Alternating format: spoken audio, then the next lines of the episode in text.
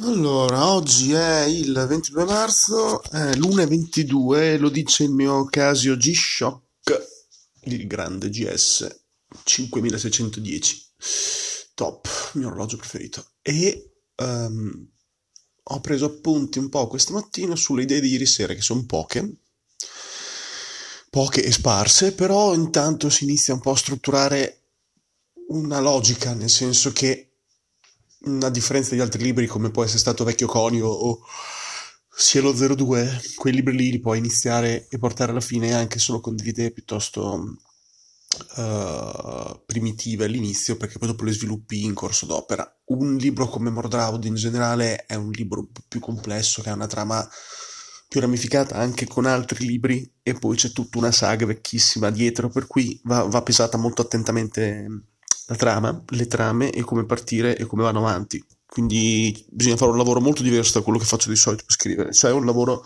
di preparazione eh, intenso, con già tutte le possibili ramificazioni almeno immaginate, non, non vuol dire che dopo vengono seguite, però devi, devi, ipotizzare tutti i possibili scenari, di tutti i possibili incastri, di tutti i possibili personaggi e in più decidere i punti di vista che vuoi descrivere.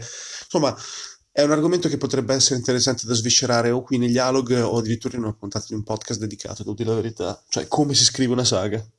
Potrebbe essere interessante. Pensierino di domenica.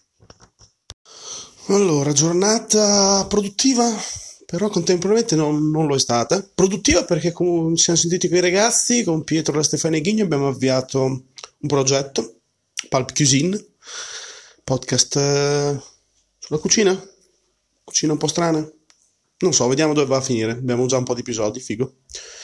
Però ancora non riesco a mettermi lì e lavorare sui libri. Porca puttana. C'è sto filo d'ansia. Speriamo più tardi. Bene, chiudo l'audiolog della mia giornata con una considerazione che avendo avviato un canale, adesso sul sito ho 5 podcast da presentare e 5 è un numero del cazzo per metterlo in colonna su un sito, fa schifo. Oh, quindi domani devo capire come fare a, fare, a sistemare il sito. Bene. First world problem. Fuori c'è una pestilenza e mi preoccupo delle colonne del sito. Vabbè, posto. Un po' di leggerezza. Buonanotte. Ah no, aggiungo una cosa, è vero? Fra poco devo far uscire l'audiolibro del Perupe. Dove cazzo lo metto nel sito? Puttana, se lo metto nei podcast diventano sei podcast, non stanno più in riga, devo fare 3 più 3. Dio che schifo, come faccio? Oh.